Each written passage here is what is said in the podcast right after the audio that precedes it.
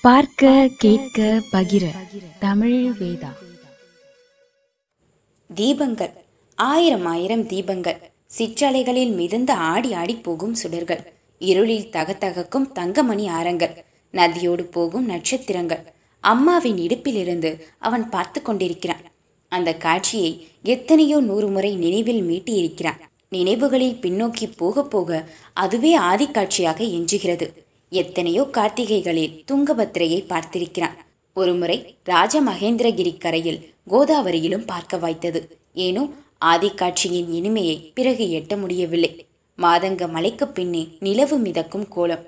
மாளிகை மாடத்தில் அம்மாவின் மடியில் படுத்து பார்த்து கொண்டே எத்தனையோ நாள் கண்ணையர்ந்திருக்கிறான்.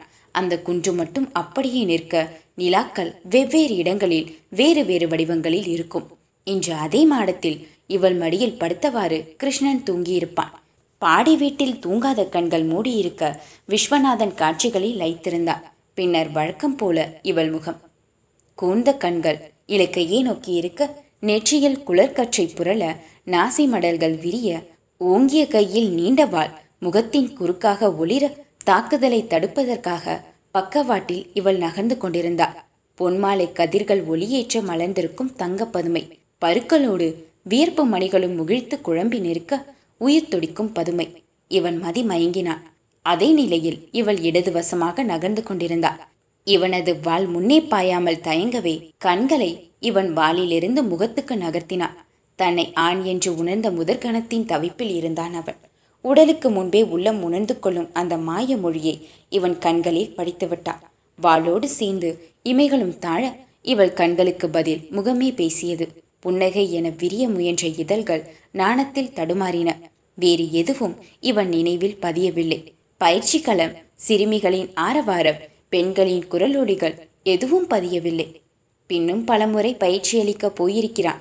பிறகு இவனுக்கு நேருக்கு நேர் அவள் வாழேந்தவில்லை பூ பெய்தியிருந்தாள் ஆனால் இரு கண்கள் எங்கிருந்தோ தன்னையே நோக்கியிருப்பதை உணர்வான். யுத்தத்திற்கு சென்ற பின் அந்தப்புற பயிற்சி களத்திற்கு போகவில்லை. எட்டு ஆண்டுகளுக்கு பிறகு இவளையே மணந்தாள். இந்த முகம்தான் எங்கெங்கோ கூடாரங்களில் காயமுற்று கிடந்த வேலைகளில் வலியை ஆற்றியது. ஏதேதோ நிலங்களில் போர் முகத்தை நோக்கி இவன் குதிரை போன போது கூடவே வரும் நிலாவைப் போல இந்த முகம் வந்தது. உறங்கும் முன்னும் விழித்த பின்னும் இந்த முகமே உணர்வில் நின்றது. மேற்கே தூரத்தில் குரல்கள் குழம்பி ஒலிக்க இடையிடையே ஒரு பெண்ணின் அழுகுரல் எழுவது சன்னமாக கேட்டது. விஸ்வநாதன் எழுந்து வெளியே வந்து குதிரையில் ஏறினான். தொடரவிருந்த மெய்க்காப்பாளர்களை தடுத்துவிட்டு மேற்கு நோக்கி போனான். தாவளத்தில் வீரர்கள் நித்திரையில் இருந்தனர். பின்னிரவு குதிரைகள் கால்மாற்றி நிற்பதும் வாளை சுழற்றுவதும் தீப்பந்த ஒளியில் சலனங்களாக தெரிந்தன. தூரத்தில் காவல் குதிரைகள் சுற்றி வருவது நிழல் உருக்களாக தெரிந்தது. படையணிகளுக்கு அப்பால் லம்பாடிகளின் முகாமிலிருந்துதான் சலசலப்பு கேட்டது. அதை நோக்கி போனான். நெருங்கியதும் தெரிந்தது. அப்போதுதான் குதிரையிலிருந்து இறங்கி அரியநாத முதலி விசாரித்துக் கொண்டிருந்தான் அவனை கண்டதும் குதிரையை இழுத்து மெதுவாக நடையில் விட்டான். அவர்களை பார்த்தவாறே எதுவும் கேட்காமல் கடந்து தெற்கே வைகையை நோக்கி போனான். குதிரையை கரையில் விட்டுவிட்டு உடைகளை களைந்து வைகையில் இறங்கினான். இடுப்பளவுக்கு வடக்கு ஓரம் நீர் ஓடியது. ஒரு முறை முங்கி எழுந்த பின் தலையை வெளியே நீட்டியவாறு நீரோட்டத்துக்கு எதிரே கால் மடக்கி அமர்ந்தான். ஒளியின்றி ஆறு ஒழுகிக் கொண்டிருந்தது. மகா நதியிலிருந்து இந்த வைகை வர அவன் நீராடிய ஆறுகள் எத்தனை? ஆனால் துங்கபத்ரையை காணும்போது நீரோடு இனிய நினைவுகளும் சேர்ந்தோடும். கரையேறி உடையை அணிந்து கொண்டு நடந்தே கூடாரத்துக்கு திரும்பினான். குதிரை பின்னாலேயே போனது. அரியநாதன் இவனை கண்டதும் இறங்கி குதிரையின் கடிவாளத்தை பற்றி கொண்டே கூட நடந்து வந்தான். வேறு ஒன்றும் இல்லை வழக்கம் போல லம்பாடி பெண்கள் திருட கிளம்பி இருக்கிறார்கள் கிழவர்கள் பார்த்து கண்டிக்கவும் கசமுச ஆகிவிட்டது. நீ என்ன சொன்னாய்? கொட்டியம் படையில் ஒழுங்கு கட்டாயம். இனி திருடப் போய் பிடிபட்டால் தண்டனை கிடைக்கும் என்று எச்சரித்தேன் லம்பாடிகளை பாராட்ட வேண்டும். உள்ளுக்குள் எவ்வளவு பிரச்சனைகள் இருந்தாலும் கௌரவத்தை விட்டு கொடுக்காமல் சமாளிக்கிறார்கள். திருடன் நம் படைக்குள் தான் இருக்கிறான். காதல் திருடன். அழுது கொண்டிருந்தவள் நடுத்தர வயது பெண். அருகில் சாட்டை கம்போடு நின்றவன் அவன் கணவனாக இருக்க வேண்டும். நம் திருடனை கண்டுபிடிக்க வேண்டியது உன் பொறுப்பு. விஷயம் வெளியே தெரியாமல் லம்பாடிகளைப் போல் சமாளிக்க முடிந்தால் நல்லது. ஆளை கண்டுபிடித்து விட்டால் குதிரையை வாங்கிக் கொண்டு அவனை விரட்டிவிடு. ஊருக்கு நடந்தே போய் சேரட்டும். விஜயதசமிக்கு பிறகு வந்து மீண்டும் சேரச் சொல். அரியநாதன் தலையாட்டிவிட்டு குதிரையில் ஏறி தன் இடத்திற்கு திரும்பினான். அரியநாதனுக்கு இருபத்தி நான்கு வயது. விஸ்வநாதனை விட ஆறு ஆண்டுகள் இளையவன். காஞ்சிபுரத்திற்கு அருகில் உள்ள மெய்ப்பாடு பிறந்த ஊர். வறுமையால் சின்ன வயதிலேயே வேலை தேடி விஜயநகருக்கு போனவன். நாகமரின் படையில் எடுபடி வேலையில் சேர்ந்தான்.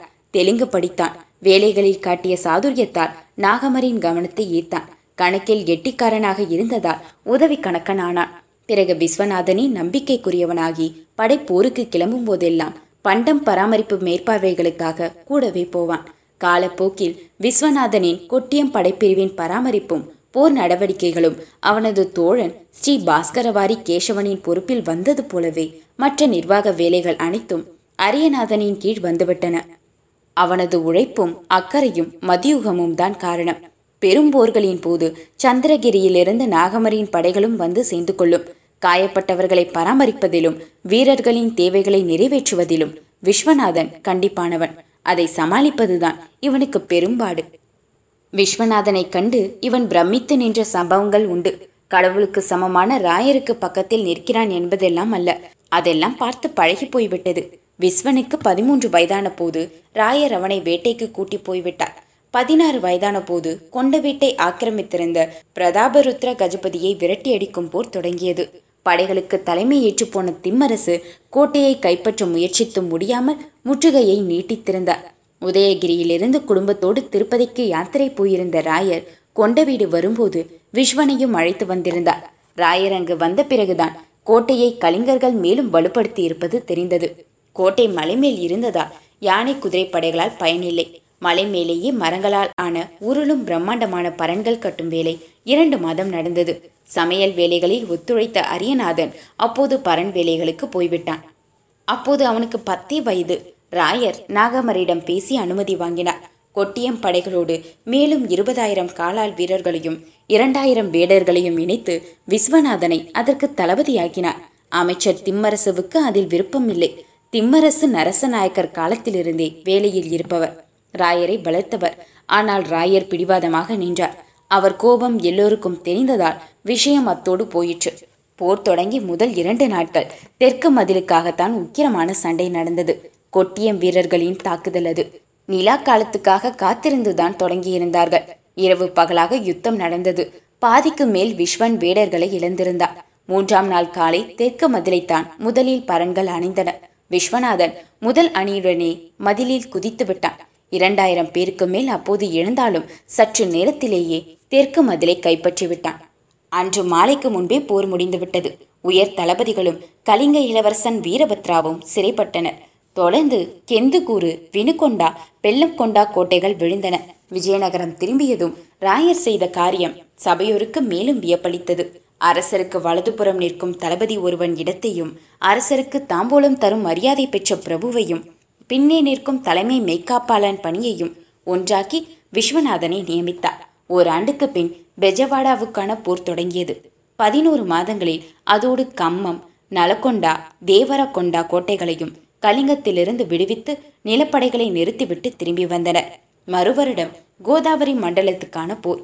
ராஜ மகேந்திரகிரி விசாகை துறைமுகத்தை வென்று சிம்மாசலம் போய் வராக நரசிம்மரை வணங்கிவிட்டு பொட்டுலூரில் ஜெயதம்பத்தை நிறுவினார். விஸ்வநாதனுக்கு இருபது வயதான போது அவன் தனித்து நடத்திய போர் பிரசித்தி பெற்றுவிட்டது. ஹசன் அலிகான் என்ற பாமினி தளபதி வேட்டைக்கு விஜயநகர ஊர்களின் வழியாக போயிருக்கிறான்.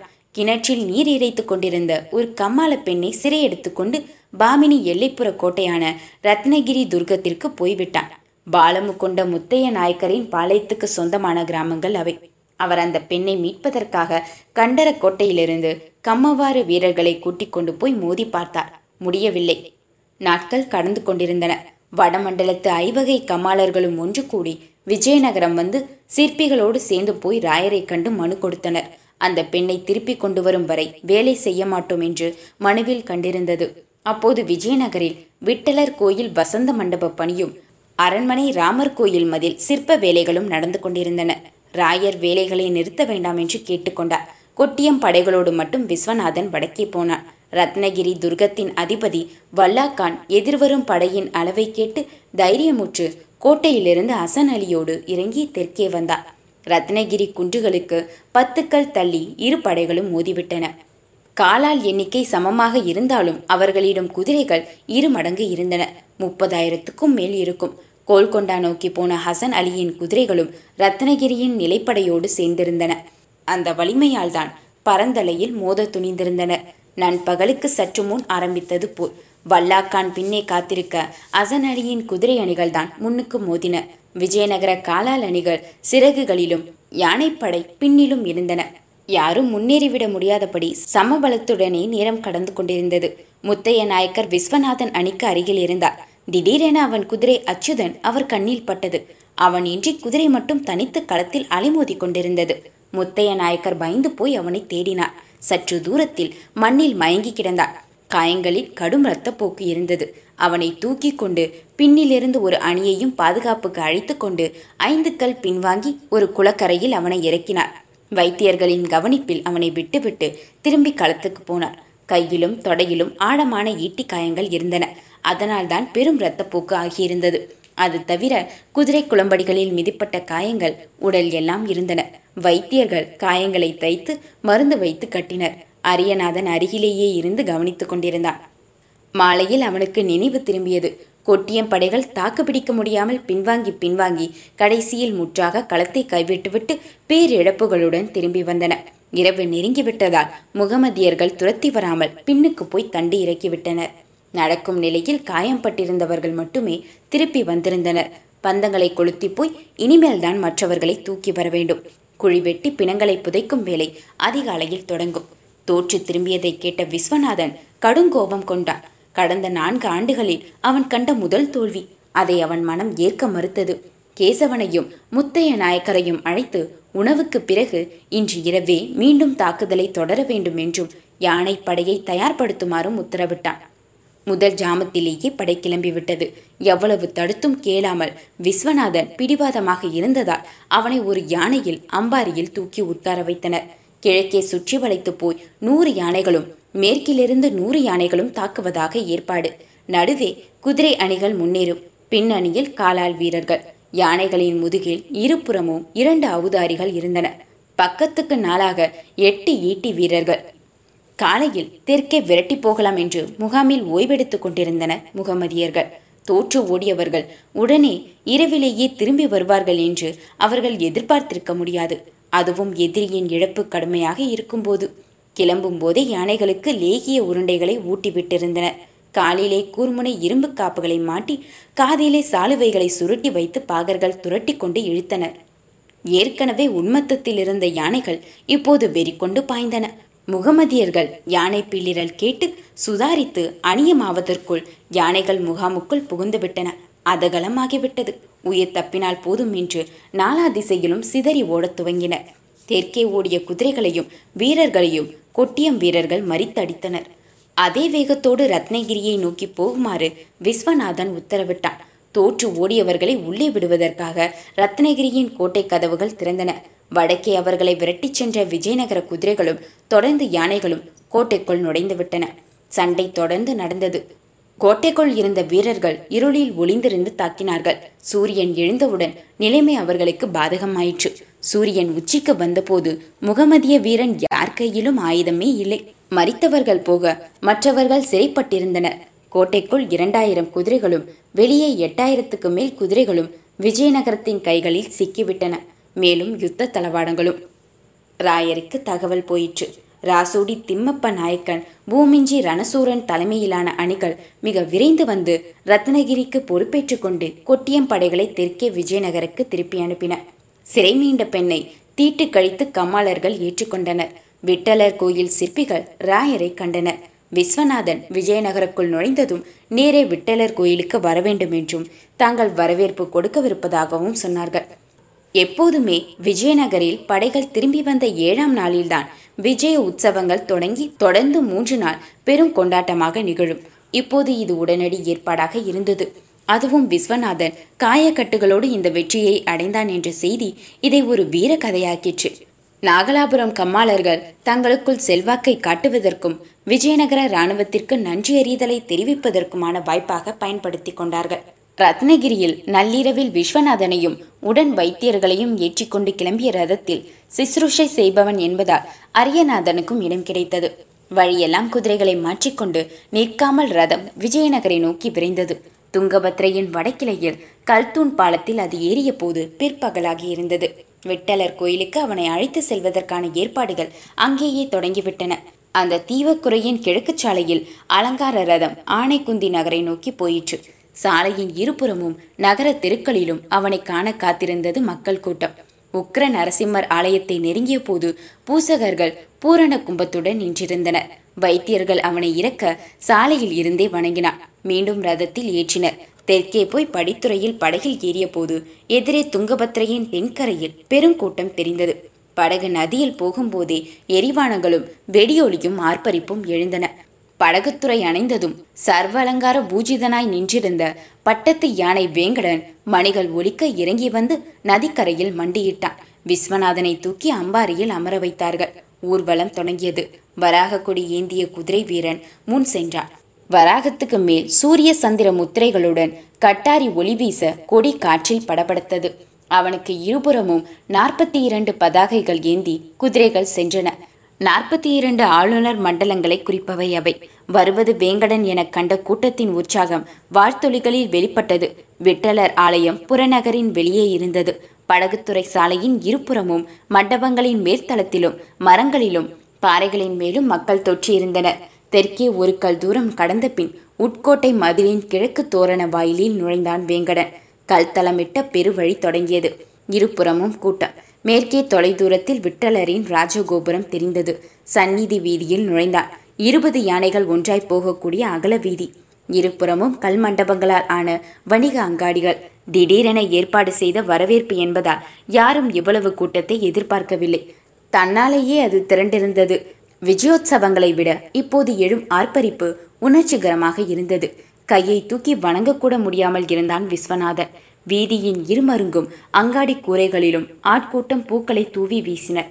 நிதானமாக காலெடுத்து நடந்து சென்றான் வேங்கடன் சந்நிதி வீதியின் முக்கால் வாசியை கடந்த பின்தான் தொலைதூரத்தில் கோபுரத்தின் கீழே ராயர் நின்றிருப்பது தெரிந்தது. நெருங்கியதும் வேங்கடனை கோயிலின் உள்ளே வரச் சொல்லி சைகை செய்துவிட்டு நடந்தார். கோபுரத்தின் கீழ் நுழைந்து நேரே சென்று அலங்கார கல் ரதத்தின் அருகே மண்டியிட்டான் வேங்கடன். விஸ்வநாதனை இறக்கினார்கள். அவனால் காலை ஊன்றவே முடியவில்லை. இரு வீரர்கள் வந்து அவனை அப்படியே தூக்கி கொண்டனர். இன்னொருவன் கால்களை ஏந்தி கொண்டான். அவனை நெருங்கிய ராயர் அவன் தோளில் தட்டியபடி உற்சாக மொழிகள் கூறினார். சிரித்து கொண்டிருந்தான். வலதுபுறமாக அணுகிய அவன் தாயார் லட்சுமி அம்மாள் முந்தானையால் அவனின் வியர்த்த முகத்தை துடைத்தார். நாகமர் விலகி நின்று பெருமிதத்தோடு பார்த்து கொண்டிருந்தார். முகமண்டப வாசலில் சிற்பிகளும் அர்ச்சகர்களும் கும்பத்துடன் காத்திருந்தனர். அடுத்தது விருபாஷர் கோயில் ஊர்வலம். தெற்கே திரும்பி அகக்கோட்டை மதிலின் இருநிலை காவல் மாடத்தை நோக்கி சென்றது.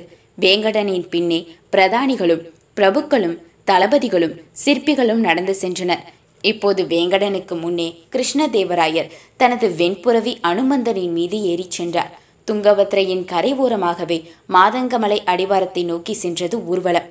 நந்திக்குன்றின் மீது யானை தடத்தில் ஏறி இரு பிரம்மாண்டமான பாறைகளை தாண்டி மேற்கே திரும்பியதும் ஒரு ராஜவீதி தெரிந்தது. ஒரு பெரும் நதி போல் நேர்கோடாய் வெகு தூரம் நீண்டி கிடந்தது. நாகலாபுரம் மக்கள் அனைவரும் வந்து நின்றாலும் இவ்வீதி கொள்ளும். ஒரு கல் தொலைவுக்கு அப்பால் விருபாஷரின் கிழக்கு கோபுரம் தெரிந்தது. வேங்கடன் குன்றிலிருந்து இறங்கினான்.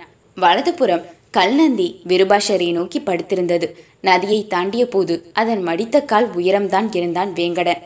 சிற்பிகளின் ஒளிப்பட்டு ஒரு சிறு குன்றே நந்தியாய் உருமாறியிருந்தது.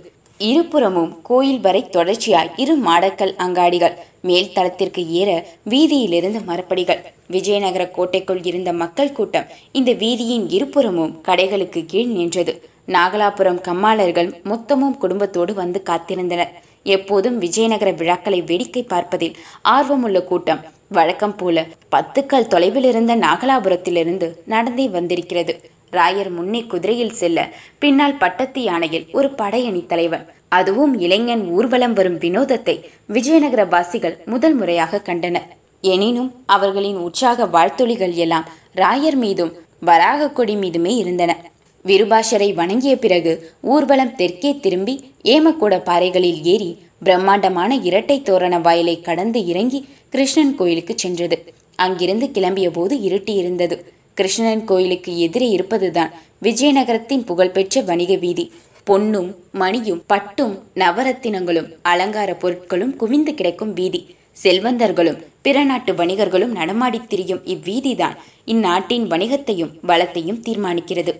இருபுறமும் சாலையில் யவன கண்ணாடி விளக்குகள் மஞ்சள் ஒளி சிந்தின.